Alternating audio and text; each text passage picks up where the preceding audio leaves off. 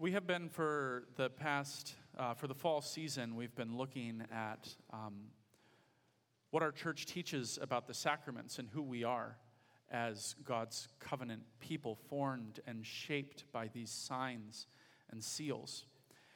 And today, before we turn to God's Word, we hear from the Heidelberg Catechism, Lord's Day 29, uh, which is on the screen, I believe.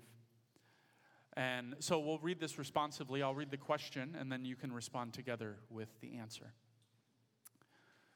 Do the bread and wine of the Lord's Supper become the real body and blood of Christ? No. Just as the water of baptism is not changed into Christ's blood and does not itself wash away sins but is simply a divine sign and assurance of these things, so too the holy bread of the Lord's Supper does not become the actual body of Christ, even though it is called the body of Christ in keeping with the nature and language of the sacraments. Why then does Christ call the bread his body and the cup his blood, or the new covenant in his blood? And Paul used the words, a sharing in Christ's body and blood. Christ has good reason for these words. He wants to teach us that just as bread and wine nourish the temporal life, so too his crucified body and poured out blood are the true food and drink of our souls for eternal life. But more important, he wants to assure us by this visible sign and pledge that we, through the Holy Spirit's work, share in His true body and blood as surely as our mouths receive these holy signs in His remembrance, and that all of His suffering and obedience are as definitely ours as if we personally had suffered and made satisfaction for our sins. Our scripture reading for this morning comes from the Gospel of John, the Gospel of John, chapter 6, and we'll be starting at verse 43 and reading through to verse 68. The Gospel of John, chapter 43, or chapter 6, verses 43 through 68.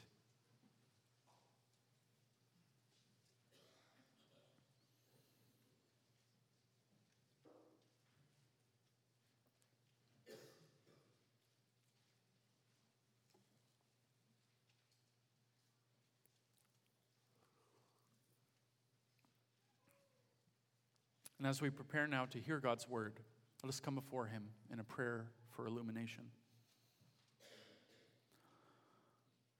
Oh Lord our God, we thank you for the gift of your word. We thank you that in these words you reveal yourself to us as the creator and sustainer of the whole world, but especially as our Lord and Savior, Jesus Christ, the Word of God.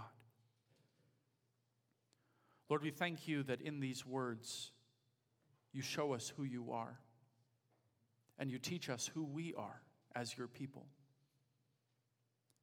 We thank you that through this word, you make us part of a story that is bigger than ourselves, uniting us together as Christ's body on this earth. And we pray now that as we open your word, you would send your Holy Spirit to us to open our eyes, to open our ears, to open our minds and to open our hearts to everything that it is that you would have us see and hear and know and believe. Transform us more and more, we pray, into the image of your Son, Jesus Christ, the Word of God. Amen. The Gospel of John, chapter 6, beginning at verse 43.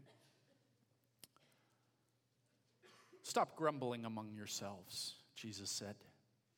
No one can come to me unless the Father who sent me draws him, and I will raise him up on the last day. It is written in the prophets, they will all be taught by God. Everyone who listens to the Father and learns from him comes to me. No one has seen the Father except the one who is from God. Only he has seen the Father. I tell you the truth everyone who believes has everlasting life. I am the bread of life. Your forefathers ate the manna in the desert, yet they died. But here is the bread that comes down from heaven, which a man may eat and not die. I am the living bread that came down from heaven. If anyone eats of this bread, they will live forever. This bread is my flesh, which I will give for the life of the world. Then the Jews began to argue among themselves How can this man give us his flesh to eat? Jesus said to them, I tell you the truth. Unless you eat the flesh of the Son of Man and drink his blood, you have no life in you. Whoever eats my flesh and drinks my blood has eternal life, and I will raise them up at the last day. For my flesh is real food, and my blood is real drink. Whoever eats my flesh and drinks my blood remains in me, and I in them. Just as the living Father sent me, and I live because of the Father, so the one who feeds on me will live because of me. This is the bread that came down from heaven. Your forefathers ate manna and died. But the one who feeds on this bread will live forever. Jesus said this while teaching at the synagogue in Capernaum.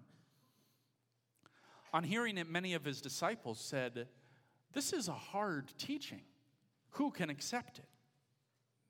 Aware that his disciples were grumbling about this, Jesus said to them, Does this offend you? What if you see the Son of Man ascend to where he was before? The Spirit gives life, the flesh counts for nothing. The words I have spoken to you are spirit and they are life. Yet there are some of you who do not believe. For Jesus had known from the beginning which of them did not believe and who would betray him. He went on to say, This is why I told you that no one can come to me unless the Father has enabled them. From this time, many of his disciples turned back and no longer followed him. You do not want to leave me too, do you? Jesus asked the twelve. Simon Peter answered him. Lord, to whom shall we go? You have the words of eternal life. The word of the Lord. Thanks be to God.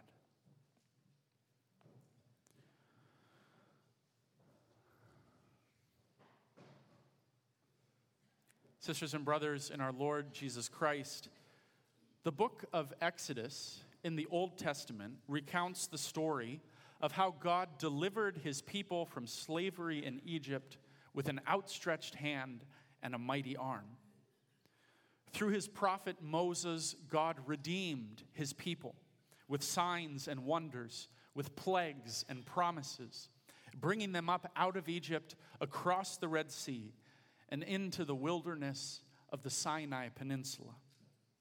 And there in the wilderness, God provided for his people.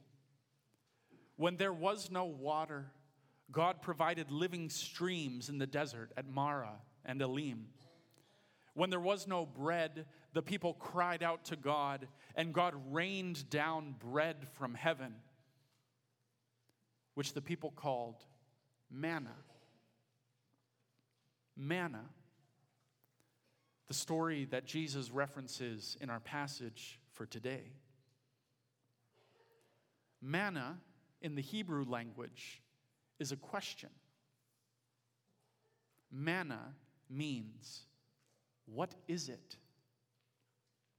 What is this mysterious bread that falls from the skies in the desert? This mysterious bread, white like coriander seed, tasting like wafers made with honey, as the scriptures describe it. What is it? Scripture gives us no answer other than to point to God's providential care for his people.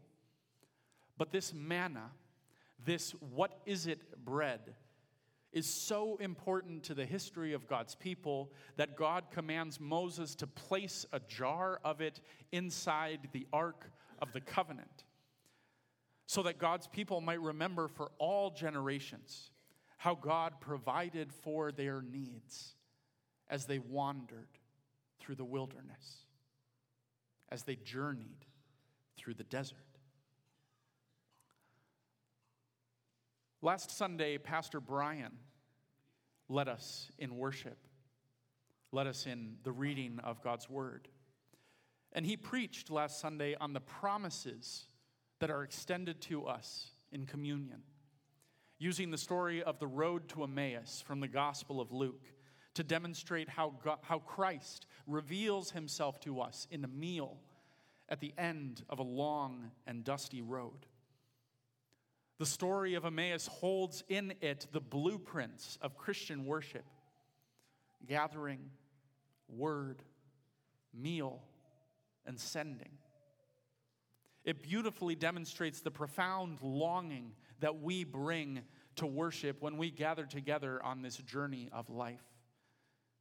But we had hoped. But we had hoped. Scripture often uses the imagery of a journey to talk about our own walk with God. Whether a journey along the road to Emmaus or a journey through the desert on our way to the promised land, as we journey through the wilderness of this life, the dusty roads of life on this earth, we experience great longing. We long for the promised land.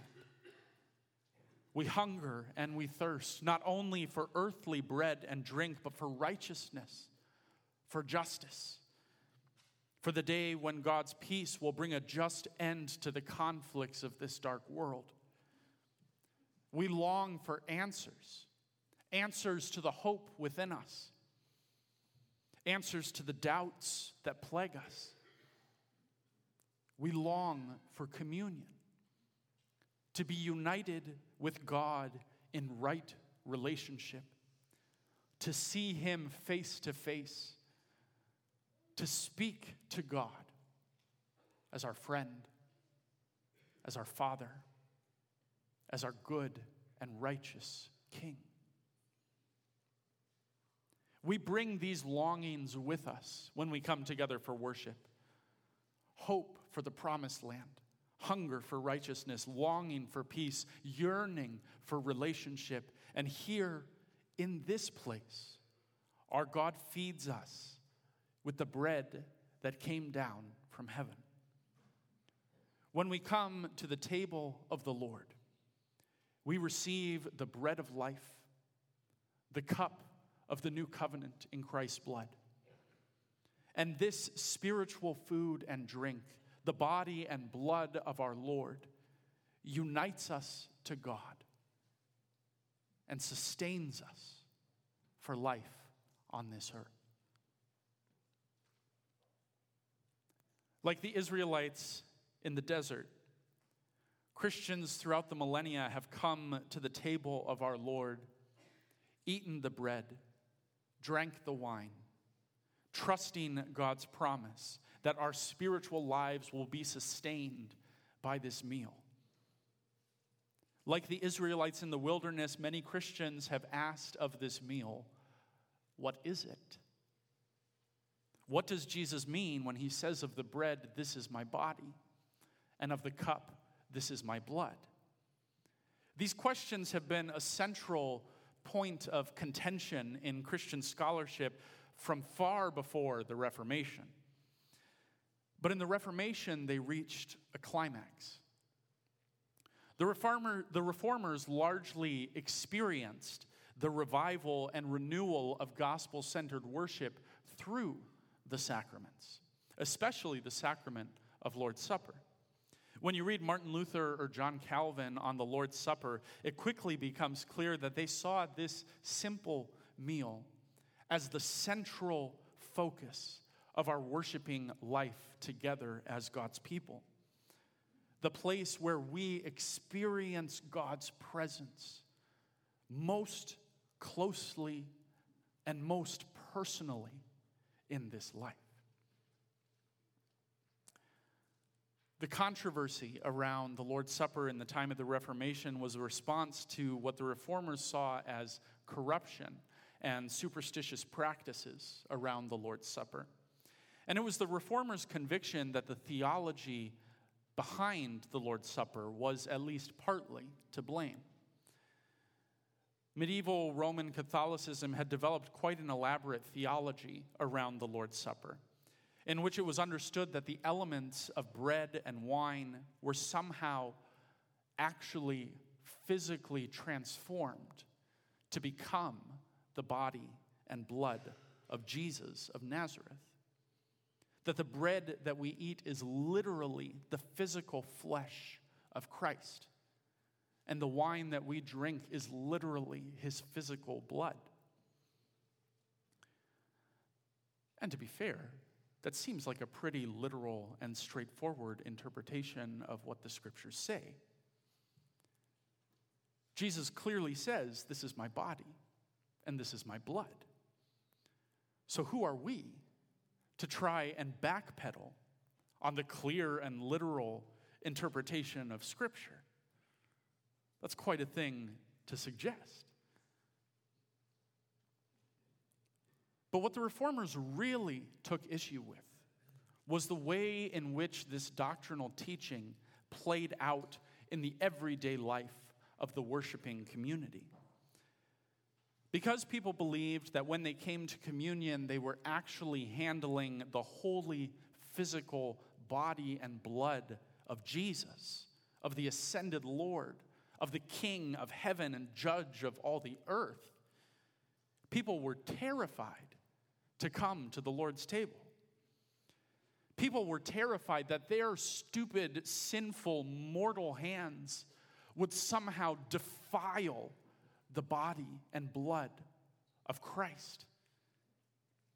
Imagine if you spilled Jesus' blood on the ground or if, if you were eating the bread and crumbs fell and, and got moldy, or eaten by rats.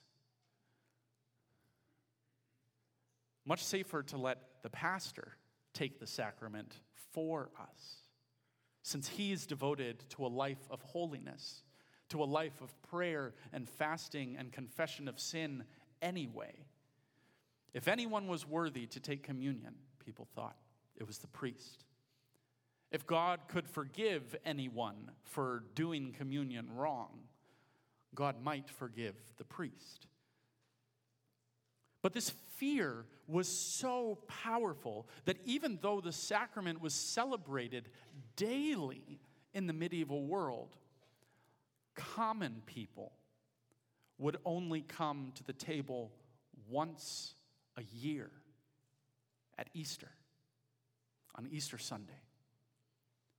All through Lent, people would devote themselves to a life of prayer and fasting and confession of sin and try and be holy, try their hardest to be holy, so that they could come on Easter Sunday to receive the body and blood of Christ, still with fear and trembling. But even on Easter Sunday in the medieval world, there were restrictions on who could take communion. Men with mustaches couldn't take communion because the body and blood might get caught in their beard and spill on the ground. Children couldn't take communion because they might spill, and then God would judge them harshly. Women couldn't take communion because it might be that time of the month people, I know that one doesn't make sense, but that was, that was the rule. That, that's, that's just the way it was. People with mental and physical disabilities couldn't take the sacrament.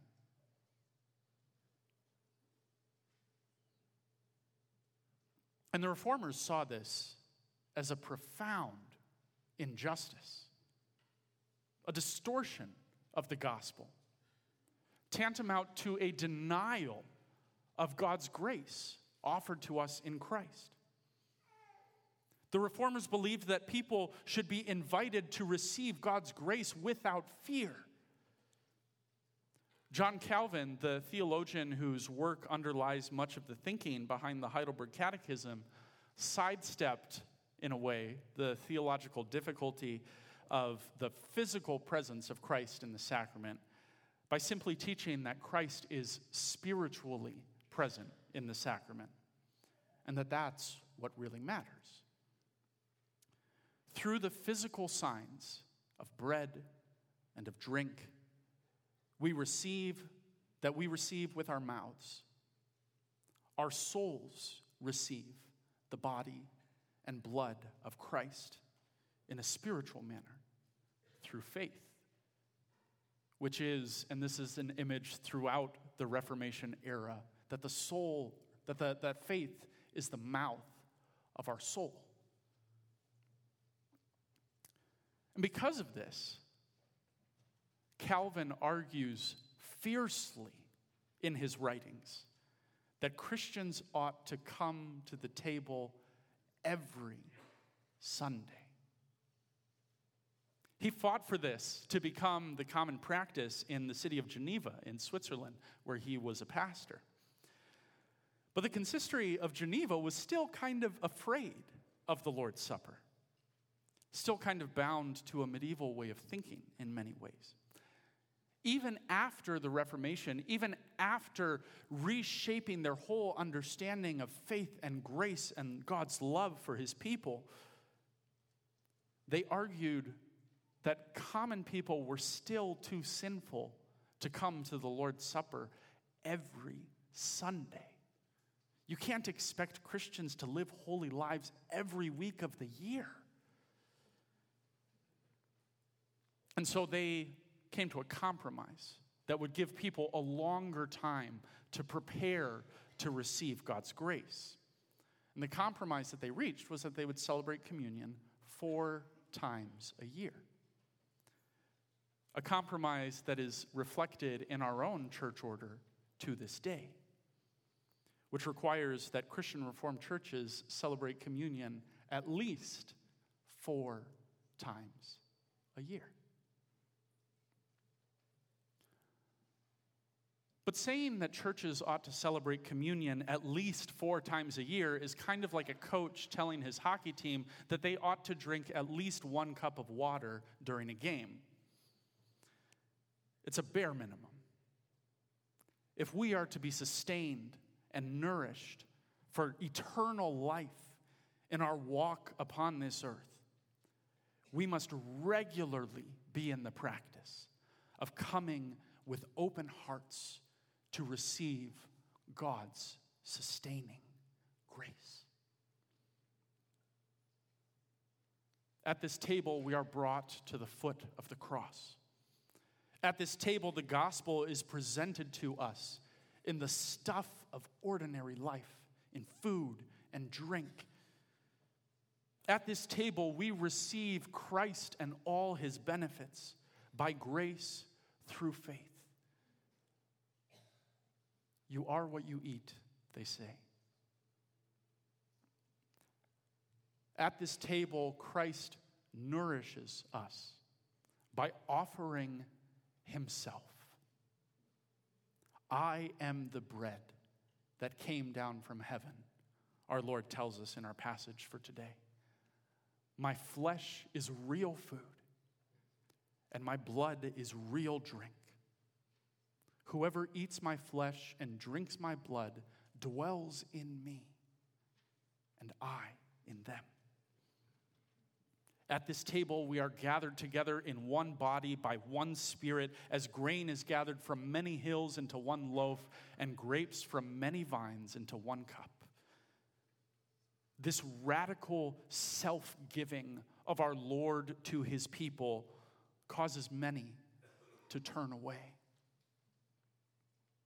And how often don't we do the same thing?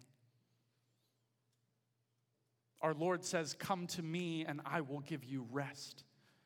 But we labor through our busy lives thinking that if we can just get ahead, if we can just get ahead, our hard work will earn us blessings and prosperity. Our Lord says, Come to me, and I will satisfy your hunger and thirst for righteousness. But we fill our hearts with shallow entertainment that does not satisfy. Our Lord says, Come to me, for you are the chosen of God. But we look for worth in our social standing, in the power that we hold, in the respect that our position in society demands. Our Lord says, Come to me, and I will show you that you are loved by God. And we still measure our loves in likes and shares. Sometimes I wonder whether our denominational aversion to weekly communion stems from the fact that we don't really think we need God's grace to get through every week. How many of us, when confronted with the distractions of this world, respond with the words of Peter Lord, where else would we go? You have the words of eternal life.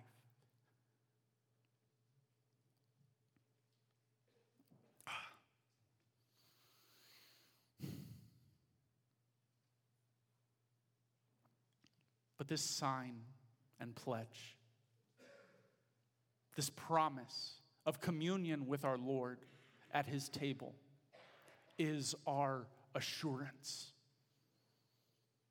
At this table, God assures us that through his Holy Spirit we share in the body and blood of Christ as surely as we receive these holy signs.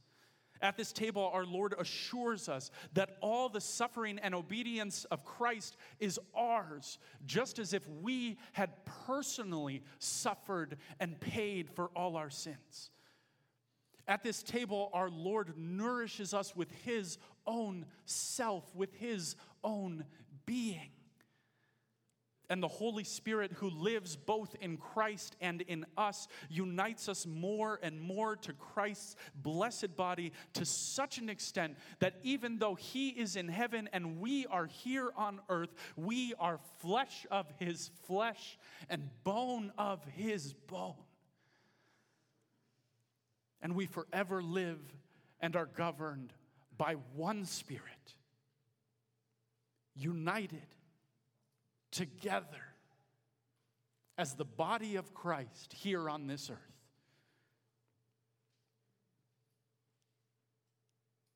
At this table, we receive Christ and all his benefits. Our hunger is satisfied.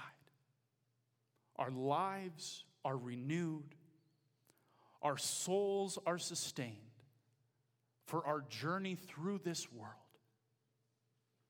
until the day when He comes again and our labors will cease and our sufferings will end and we will live with our Lord in everlasting peace. In the name of the Father, and of the Son, and of the Holy Spirit. And all God's people said, Amen.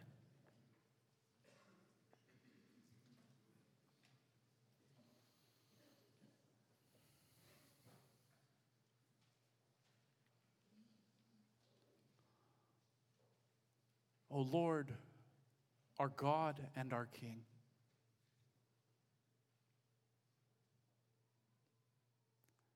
at this great feast that you have prepared. We bless you and praise your holy name.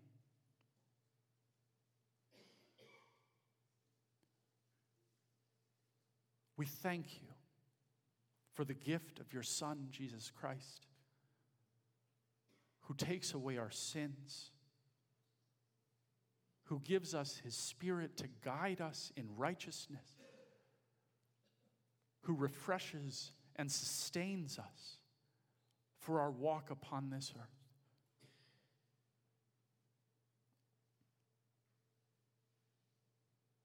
We thank you that you present to us the gospel in the ordinary elements of bread and drink. We thank you that your promises are true for us as surely, as certainly as we can hold bread and drink in our hands and eat and drink it with our mouths. We thank you that you have given us your Son for our nourishment. And we pray that your Holy Spirit may sustain us every day of our lives by giving us this grace through faith.